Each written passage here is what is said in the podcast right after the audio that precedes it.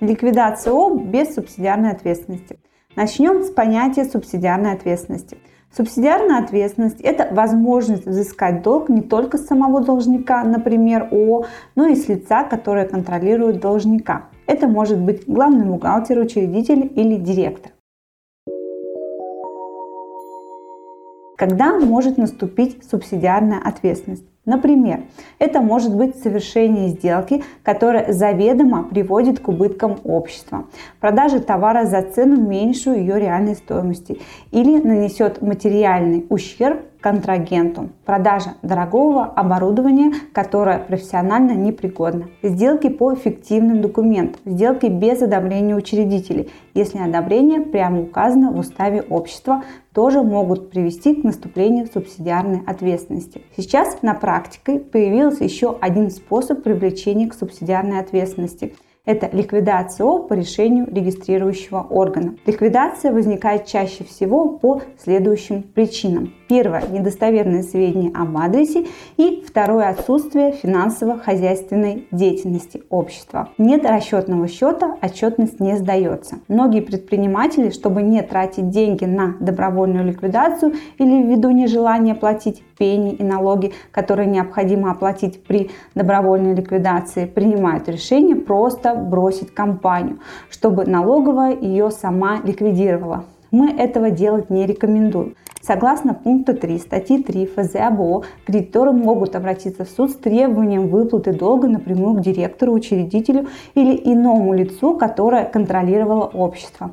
Важный момент. Данная норма закона распространяется на те отношения, которые возникли после вступления в законную силу данной нормы, то есть после 28 июля 2017 года. Соответственно, можно говорить о субсидиарной ответственности только в отношении участников компаний, исключенных из реестра после указанной даты. Самый верный способ ликвидировать компанию без субсидиарной ответственности – это добровольная ликвидация, но она подходит только тем компаниям, у которых нет много миллионов миллионных долгов.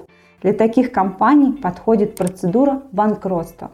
И здесь важно понимать, что если у общества не будет достаточно средств для выплаты долгов кредиторам, то возможна субсидиарная ответственность директора или участников. При добровольной ликвидации общества не должно иметь никаких задолженностей ни перед бюджетом, ни перед контрагентами, ни перед сотрудниками. Поэтому для успешного прохождения ликвидации нужно выплатить сотрудникам заработную плату и выходное пособие, закрыть все свои обязательства с контрагентами, сделать сверку с налоговой и пенсионным фондом. Срок ликвидации общества – один год с даты принятия соответствующего решения.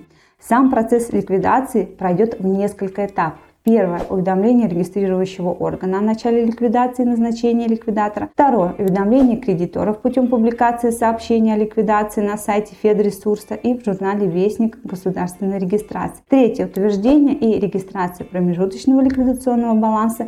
И четвертое – утверждение и регистрация финального ликвидационного баланса. Перед утверждением ликвидационного баланса необходимо убедиться, что у вас не осталось неудовлетворенных требований кредиторов, а также задолженности задолженности или переплат перед налоговой и внебюджетными фондами. Важный момент. В период ликвидации нужно обязательно сдавать даже нулевую отчетность, чтобы не получить штраф, из-за которого процесс ликвидации может быть приостановлен. При добровольной ликвидации участники общества, директор и бухгалтер могут быть уверены, что к субсидиарной ответственности их никто не привлечет. Как мы видим, привлечь к такой ответственности можно даже и после принудительной ликвидации ООО. Поэтому, чтобы избежать субсидиарной ответственности, лучше пройти добровольную ликвидацию. А у меня на этом все. Если у вас остались вопросы по субсидиарной ответственности и ликвидации, то можете задать их в комментариях под этим видео. Доброго здоровья вам и вашим близким. До новых встреч!